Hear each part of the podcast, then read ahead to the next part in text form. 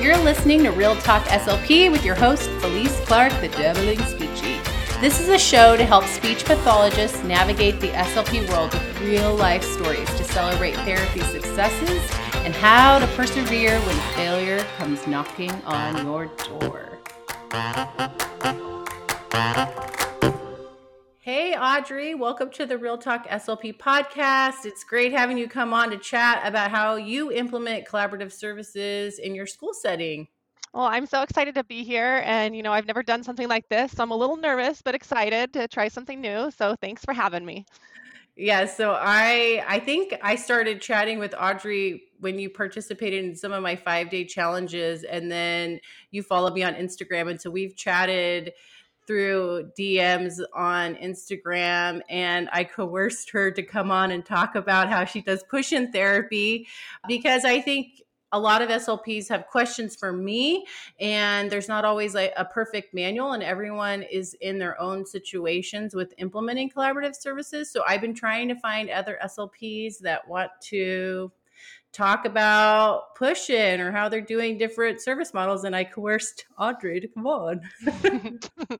So, yes. So, why don't you share a little bit about your experience and years in the field, and maybe even just some areas that you like to treat? Yeah, sure. So, first off, I just love your five day challenges. I've done all of the ones that you've done so far, and I'm looking forward to, to future uh, challenges as well.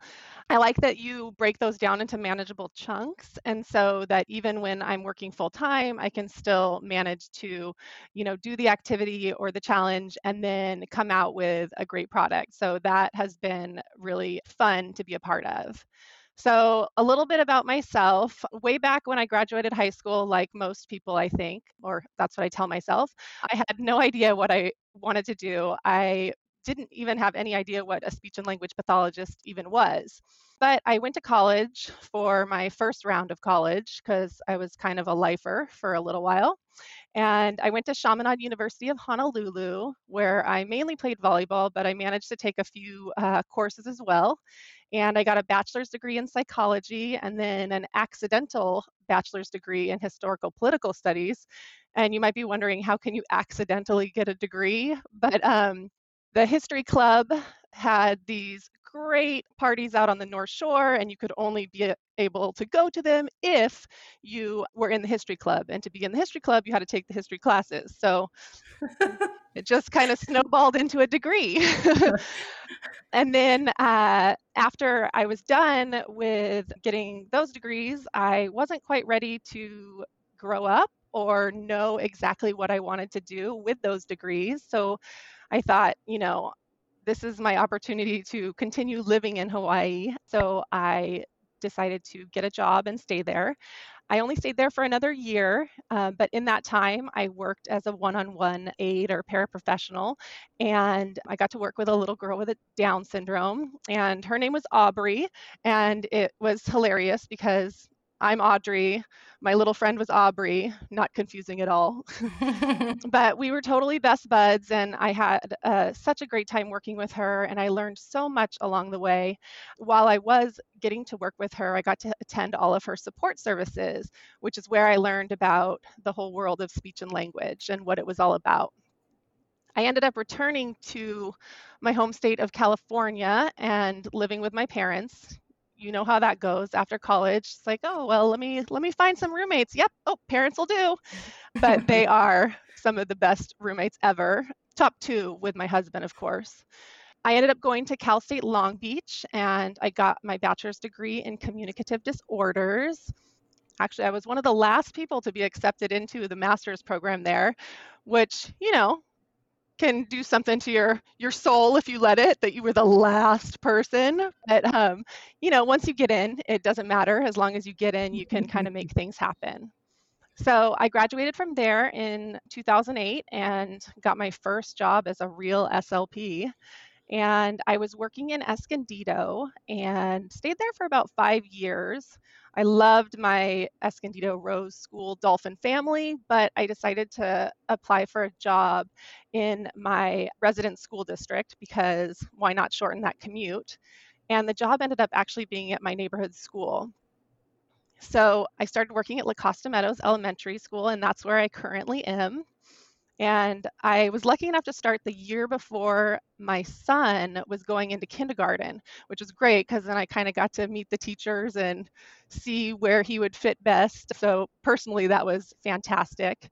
But I've really definitely found my home at La Costa Meadows. So I have a 10 year old son. He's in fifth grade, and a seven year old daughter who's in second grade. And I've been married almost 13 years now, and I actually still enjoy him. So that's nice. He's my little tech wizard, my nerd in shining armor, as I call him. and at the school I currently work at, which I don't ever see myself leaving, um, we have several different specialized programs. We have a non-categorical preschool, which just means that it's not like you know considered an autism class. We kind of take everybody. It's and in in that group we have most of the kids are IEP kids, but there is also some kids that don't have IEPs, and there are reverse mainstreamers, which is great for our kids on IEP to have some of that peer model with those more typically developing peers. I mean, what's typical really, but just those kids that aren't on an IEP. We also have two mod severe classrooms where they're kind of self-contained. One is for TK through second grade and the other is third through fifth. And I get to work with the pre-K and the TK through second classrooms. We have another SLP on site who works with the older kids. We also have three mild mod teachers who typically push into our gen ed classrooms um, and support the, the students in the, the gen ed classrooms. I personally love working with younger children, which is why I've kind of um, taken the preschool and the, the second grade and lower. I love play based therapy, as I'm a firm believer that everything is better when you're having fun. You can learn more, you can learn quicker when um, you're actually engaged and enjoying the tasks that you're doing. So if you did happen to come onto my campus, you may very well catch me in some sort of ridiculous costume showing my kids that there's nothing wrong with being a little bit kooky because I want them to know that I'm having fun so they have that buy in and they're having fun too. I love it. I love it. I'm from California too, so it's been uh, amazing being on the same time zone with you during this interview. And we have it, my family has some volleyball players, so we love volleyball too so many things to connect with. I have probably what did you call him a nerd in shining armor? Yeah.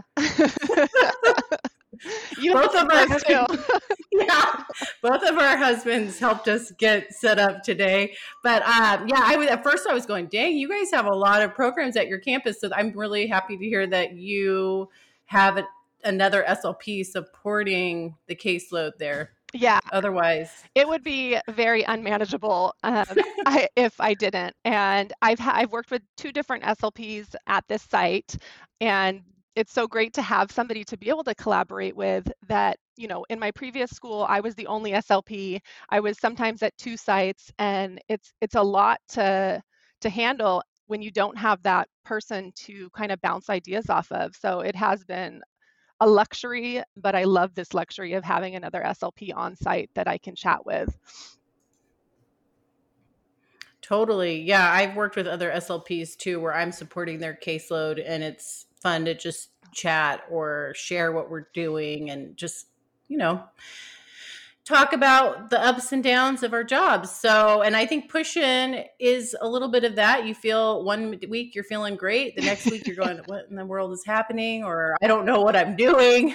all right. So, yes, before we jump into all the details about your push in setup, do you have a song or a song lyric that describes what you hope for in a collaboration with another teacher or educator on the yeah IEP just like my therapy everything is really eclectic and so I, you know, couldn't pick just one song because that's just not who I am. So it totally depends on the day and the task, the person I'm collaborating or the person I'm collaborating with. So let me see here. When the when the IEP or the lesson goes just right, then I am just walking on sunshine with Katrina and the waves. But we all know that things don't always go as planned. So, like Queen, you know, and bad mistakes, I've made a few. yeah, so that has happened. But again, I just have to turn to my friend Taylor Swift and shake it off because, you know, we can't let things get us down. But what I wish my theme song was, and maybe I kind of hear it in my head when I'm hyping myself up for something, is Girl on Fire. So that's another one. Though in actuality, probably I'm just Bon Jovi living on a prayer. The main teacher I work with, my work wife Kellen, she will sing along with me, you know, take my hand and we'll make it, I swear. Whoa, living on a prayer. so every day is different. You never know what it's going to be like, but that makes it exciting and fun to continue to grow and be challenged. Totally. I think I would sing "Girl on a Girl on Fire" when I'm about to go in for the first time with a new teacher to do a push-in lesson. It's happened many years, and going, yeah. "You can do this, girl." and then, yeah, and I would say it's been it's a lot easier to make mistakes, especially with doing co-teaching when you have a teacher who isn't going to judge you and knows that we're all living on a prayer together and we're going to pick each other up. When you're going into a push and co-teaching situation where you're just kind of like, I don't know, I think they're going to judge me. it's going to it is a little bit more nerve wracking. It definitely is stressful. And I think that, you know, anytime you take that first step in something, whether it's pushing therapy or, you know, you have a new group of kids or one of the students has maybe a disability that you haven't really worked with, there's always going to be that little nerve you know where you're maybe a, a, little nervous but definitely having someone who you trust and respect really does help settle the nerves Totally. So I would love to know what what got you started with doing a push in model. I often say push in model just because that's the most common that everyone knows, but just like a co-teaching or coaching type model, what how did you get started with that? Well, I actually didn't really have a choice when I started at my current school. The previous speech therapist and the therapist before her and the therapist before her was kind of pushing in, mainly to our mod severe classroom. So the teacher that I was working with at that time, she said, This is what has been done and this is what you will do. and I said, oh, okay. I'm so happy that it was pushed on me because I really have found a lot of success with it. And like I said, you know, at first I was nervous, but decided to let's just do it. And, you know, it hasn't always been all sunshine and rainbows. We all fall on our face every now and then, but it's so nice to be a part of a collaborative team where we are all working together, where we trust each other. And so even when we do, you know, get knocked down, somebody's there to kind of help us up. If we've made a mistake, they're there to support. And there has been a lot of changes at my site. So it's not like I started doing the push in therapy and have been with the same teacher either. In the six ish years that I've been at my site, um, I've worked with about seven different mod severe teachers. That seems insane, but some would go out on maternity leave and then I'd have a long term sub. Some got pregnant and moved away. It just everything seemed to center around babies actually. but it was kind of nice to get to see and work with different teachers and see, you know, that what works with one teacher when I'm pushing into their classroom doesn't necessarily work with all the teachers. You know, some teachers wanted to really be involved in that planning and also the actual service delivery model where others they needed some to have me just push in so they could come up for air or go assess another student. And i'm obviously happy to help and support both the students and the teacher in any way that i can. So some teachers needed to remain kind of that lead teacher while I supported and made suggestions on how they could best form questions or um, how they could help the student be most successful speech language wise. I always do my best to kind of chat with the teacher, listen to them you know every every teacher at your site is a potential co-teacher so i kind of listen to you know what teachers say how they say it um, once we've kind of made that jump to, yeah, let's try this co teaching, then I really listen to what they feel that they are going to need to make this successful. And then I try to just be flexible and accommodate, which I mean, all speech language pathologists have to have that flexibility because, you know, we get thrown some curveballs sometimes. And uh, so I just really try to listen to them, and the teachers, and see how I can best support them so that they feel heard um, and supported. Yeah, I love all that. I would say working with seven different teachers over, I think you said six years. Six years, think, yeah. I don't think it's, I wish it wasn't that way, but I think it's pretty normal. Or sometimes we'd have aides out. And so that consistent team would always sometimes look a little bit different, at least for on my end, and or teachers leaving, or I'll have a new, you know, teacher moved or so I've definitely had a lot of different teachers that I've worked with, and I loved all your advice for just how you approach collaborating collaborating with teachers and getting that buy-in and that kind of leads to my next question is how did you or how do you establish roles and lesson plan with the teachers that you co-teach with in the classroom so I do remember taking like this course. It was a district-wide professional development course. And this wasn't like speech language specific or anything like that. It was all the teach all the educators in our district. And we broke off into little groups and one of the presenters in one of the groups I was in, she said that the best way that she found to plan or co-teach what with her her co-teaching partner was that they would go on a run in the morning and plan then. and I was like I mean, what? I number one, not a runner, okay? Not my area of expertise. I don't even think that I can carry on a conversation, let alone actually plan anything while running.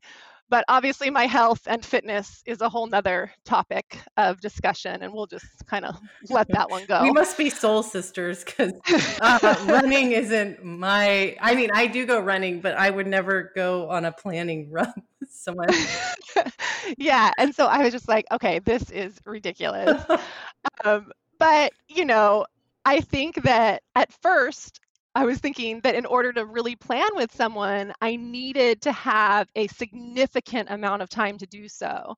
And I have since learned that you don't necessarily need a huge amount of time, and the odds of you getting it in a school district are slim to none, especially getting the the same planning time as the person you're trying to plan with because then you're coordinating all these schedules and stuff. So you you know you might not get an extensive amount of time and that's okay. You know depending on the activity or the target goals or what the students needs are planning can come in so many different forms. It could be emails it could be texts it could be you know 3 minutes passing in the hall it could be a lunch date. It doesn't have to necessarily be extensive for it to be effective. What it does need to be is purposeful. So just taking that that time whatever you know few minutes you have here and there and um, just chatting about what you're going to do or if i'm the one kind of more so planning the lesson then i you know talk to my co-teacher and i'm like okay this is what i'm going to do. What i need from you is this and vice versa she does the same thing as well so yeah, I agree. And I, a lot of times I would just to take it off the teacher's one of my teacher's plate. She was giving me her her staff and her the day that I came in. So I just said, "Hey, I'm going to plan everything for you unless you want to participate in that. I will let you know kind of ahead of time." And then I would just like show her some of the crafts or certain activities I was going to do and get her feedback like, "How do you how do you think we should level the groups or do you think this is a craft that's going to be interesting or do you think you know, and I would get her feedback more on the lessons that I was planning. And that was, it was really quick check ins. And then she felt a part of the process and she let me have her whole team the days I was there. And so I was happy to plan stuff.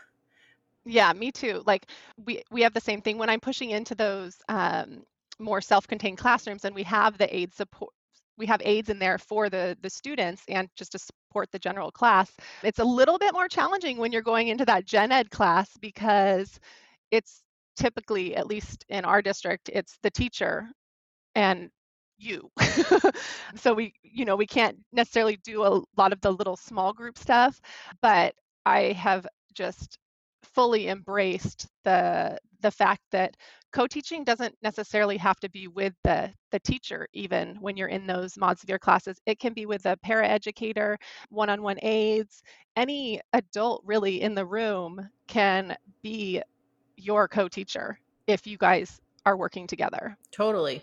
So that I would love to know if you could share a few of your roadblocks that you've encountered with co-teaching just so that people can hear that yeah, it's not always perfect, but you're you're making it work. Yeah, so they can hear how I have fallen on my face. well, first off, co-teaching or push-in services, it's not like this one size fits all kind of thing.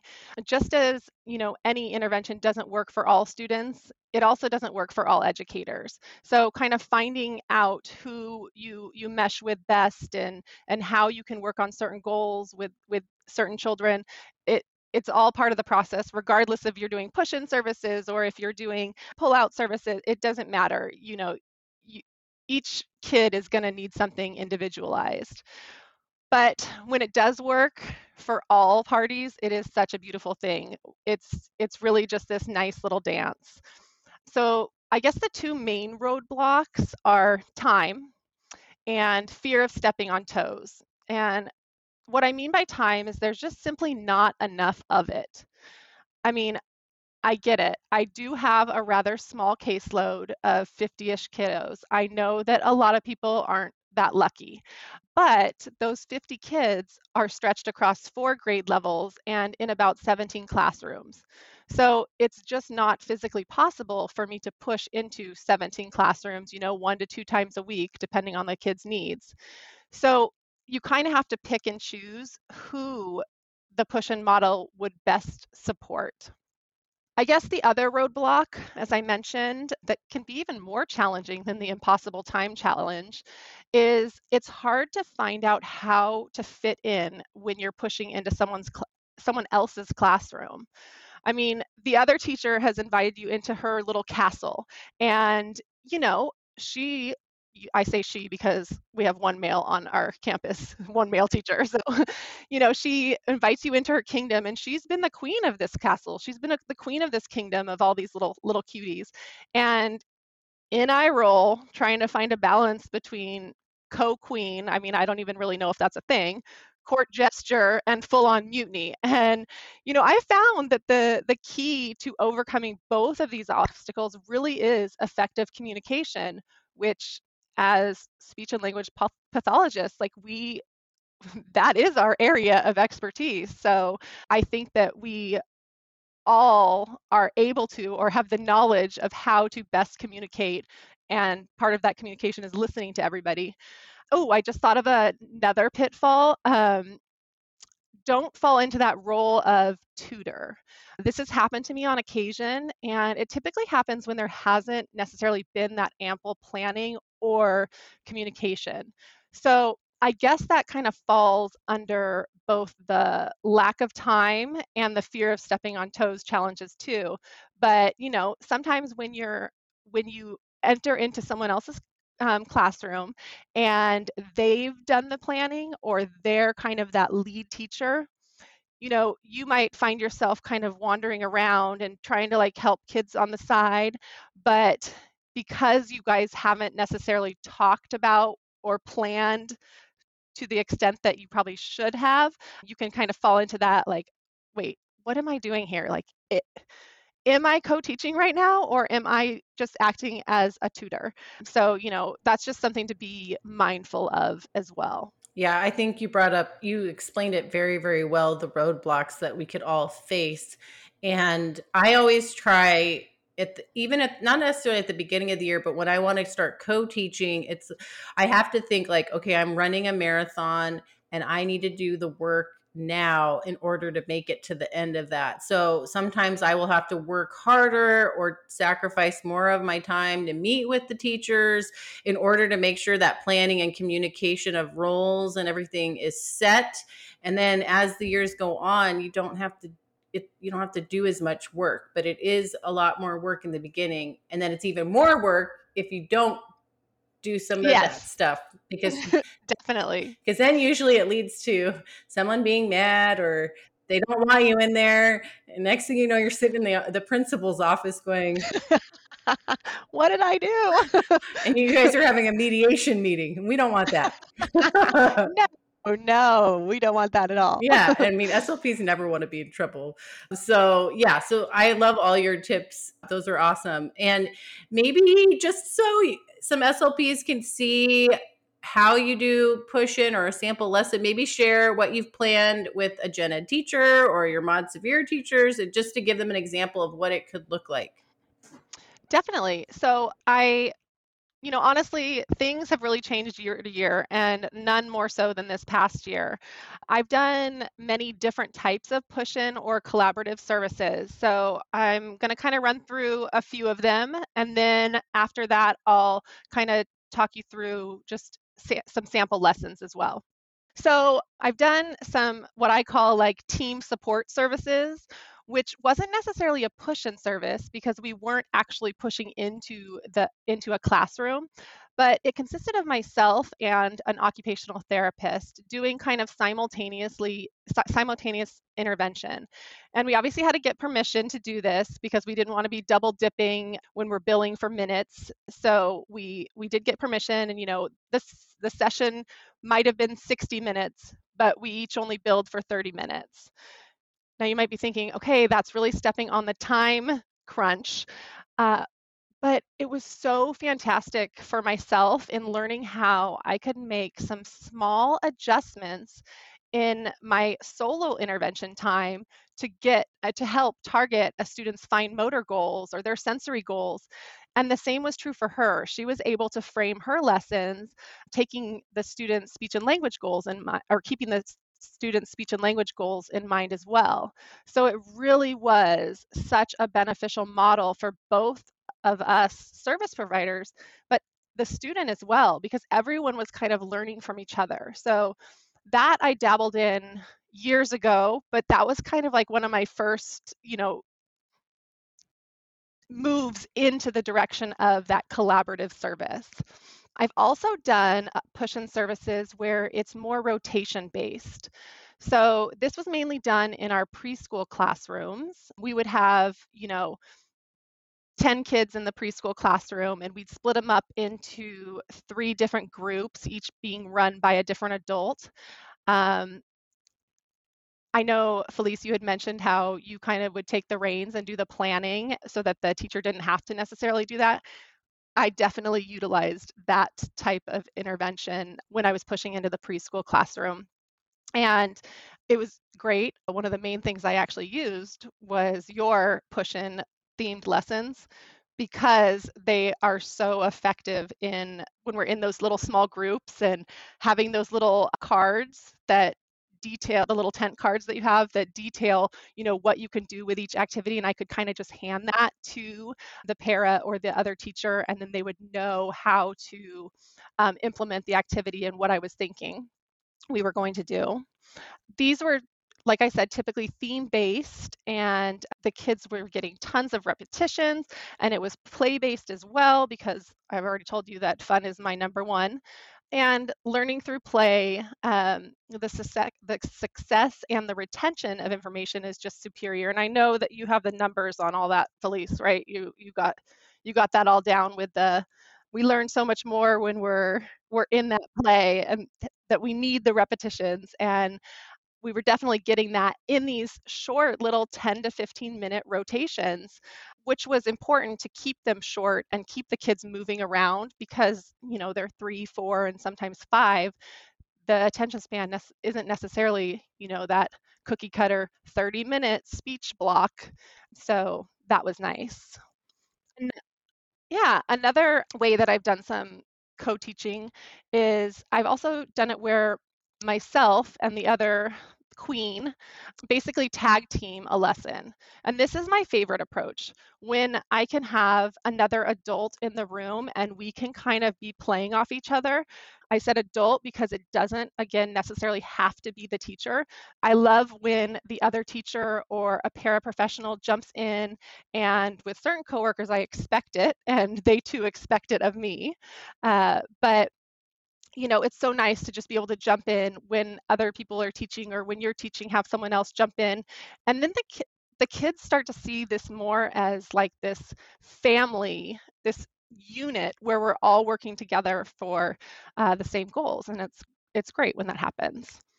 I feel like it's kind of like this collaboration dance. You know, sometimes you may spin the wrong way, but your team teacher is right there to pull you back so you don't step on your own feet and fall on your face. And if you do, they help you up, which is nice. Another model that I've done is what most of my push-in lessons to date have been is pushing into those special education classrooms.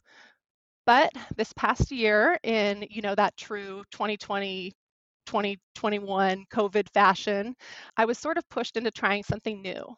So, what we had is our kindergartners were split into an AM and PM cohort. So, we only had half the students in the class at a time. And I kind of saw this as an opportunity to to pounce. only eight students. Okay, this is my comfort zone. This is my wheelhouse. You know, there's just eight students in there. Awesome. Okay, what am I going to do? So, what I did is I got to push into the gen ed classroom, and I knew that I needed to have something that was, you know, of high interest, something that the kids would love, that the, the teacher would be like, whoa, how did you do this kind of thing. And so I used one of Abby's from Go Go Speech. I used one of her lessons. I know you've had her on your podcast. And we definitely hooked the kids. The kids were so excited.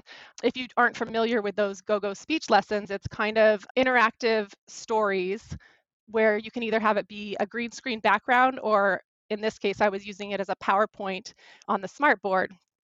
And the kids were so excited. I had some kids who typically were very quiet, who were jumping out of their seats with excitement just to communicate during the lesson. It was that's awesome. So exciting. Yeah. I had the same success with Abby's go-go speech lessons and even with COVID when we went back I would use some of them on the smartboard too and they were they're really cool because it also got you out of your shell a little bit because there was a guide for what to do next and because i'm more mm-hmm. introverted i am not one of those people that's like hey good morning i mean i have a little bit of excitement and pep but but yeah, so her lessons get push you a little bit to do that. And that's that's fun to hear because I am obnoxiously outgoing at times and so it's nice to hear that those lessons can kind of work for someone who maybe isn't so extroverted and then someone who is obnoxiously so. I also ended up using you know, as I mentioned, those your push in lessons, those were fantastic. And I used some of Christine's from Live Love Speech, those cooking lessons. I've done science experiments. So, what does a typical push in lesson look like for me? Well, you know, it's different every time, but it might involve a book, bonus points if it's from the curriculum or related to the curriculum. Then I usually follow that with some sort of activity that relates to the book. There's always a retelling component that's great for working on any kids uh, any kids goals that have to do with past tense verbs because when we're retelling it's in that past tense. So we'll, we'll either retell the book or the activity that we did. During the push-in lesson i often like as i mentioned one or both of us at the front of the class and if we aren't both at the front of the class tag teaming the lesson then one of us is walking around supporting with visuals and reinforcing what the other is saying there are usually random shout outs, which are encouraged, whether it's from me or the kids or the co teacher. Uh, I'm just looking for everyone to be having a good time um, and communicating in whatever method that they seem fit. But, like, specifically, let me think of an example of a lesson. So, some of my students back in wintertime around January, we're working on a weather theme. And, you know, a lot of my students just are huge fans of dinosaurs. And you're thinking, like, what in the world? How does weather, dinosaurs, what's going on? I often merge a lot of things together to try to meet as many goals as I can. But GoGo Speech had developed an interactive story for the green screen or PowerPoint, and that merged snow and dinosaurs together. I use that so, one as well. So uh, yeah, it was it was so great. Mm-hmm. Um, and then I, you know, borrowed. I say borrowed because I mean I pay for all this stuff, but it's worth every penny. And I highly recommend the GoGo Speech. I highly recommend Dabbling Speechie's, Felice's themed units. Those have been insanely helpful for the the push-in units. Sorry. So then I borrowed some of the activities from the Dino unit from Felice, her themed push-ins, and we used upside down cups and popsicle sticks to build bridges for the dinosaurs to play on. You had incorporated, I think it was synonyms on the cups for one of your eh, sample lessons. And so we did that.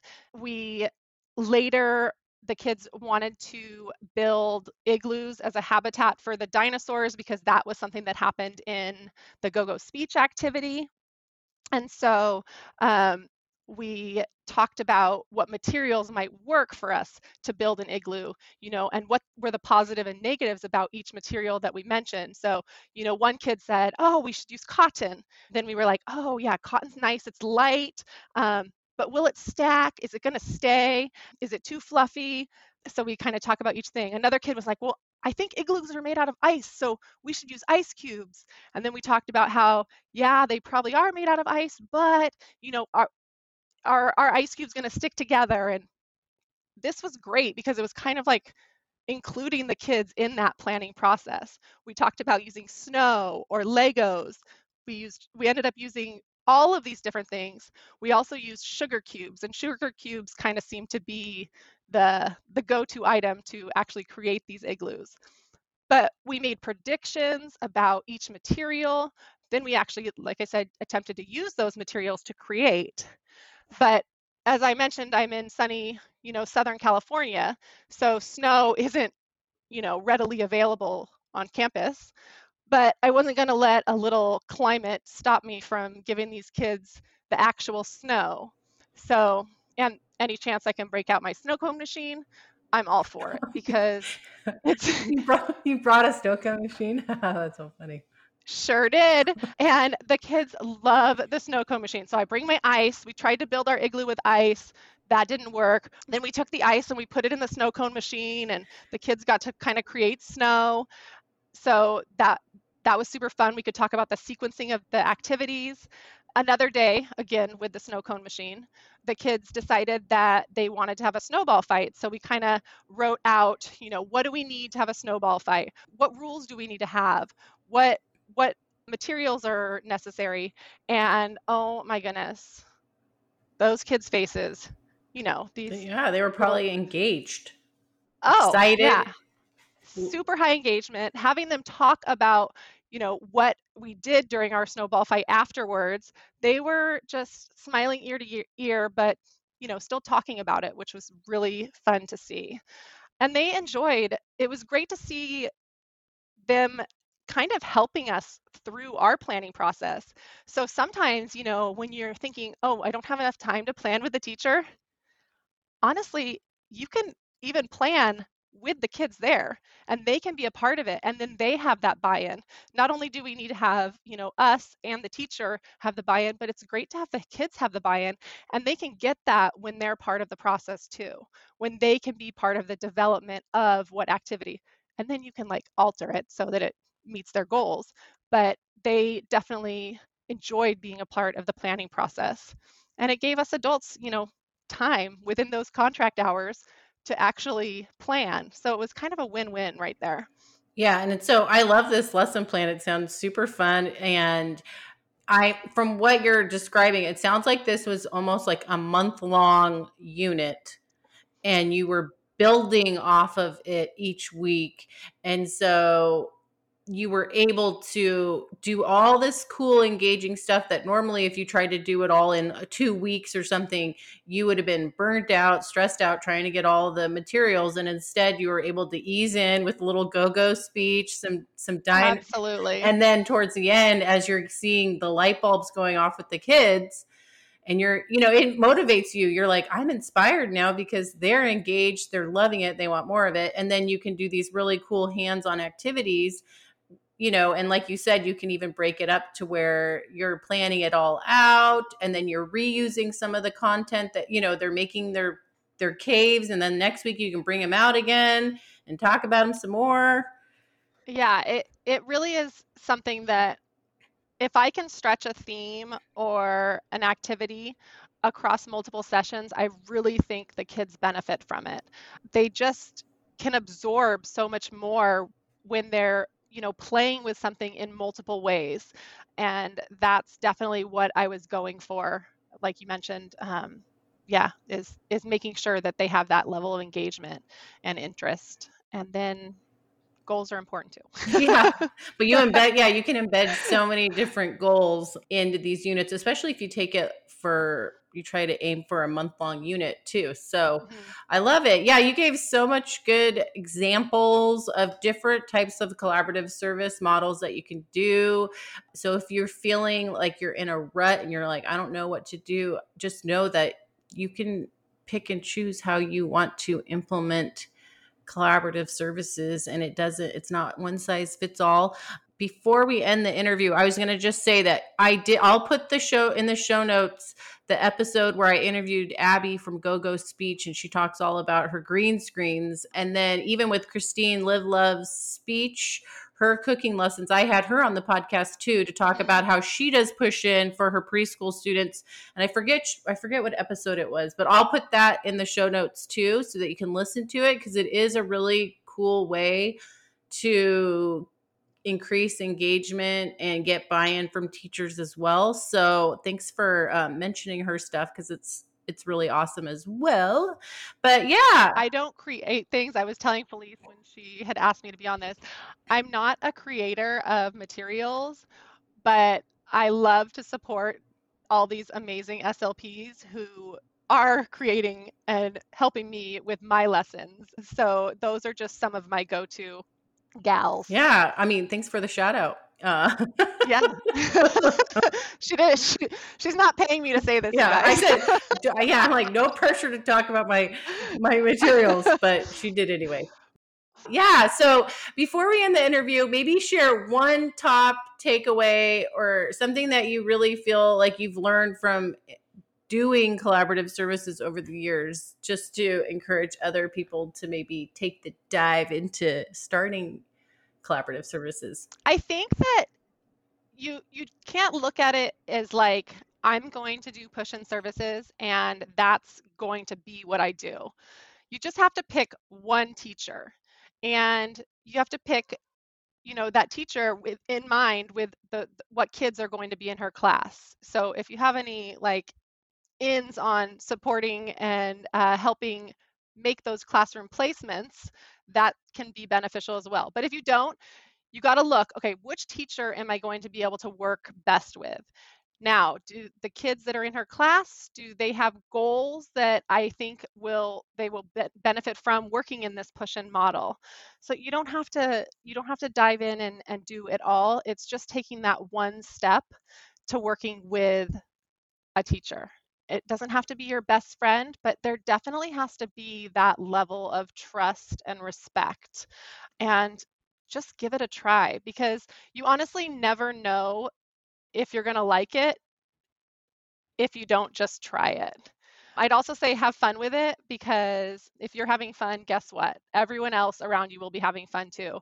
It's really hard to be in a in a classroom situation where you're having a snowball fight and not have a good time. So just enjoy yourself and give it a try. Totally. I love that advice. Look for the fun teacher on campus.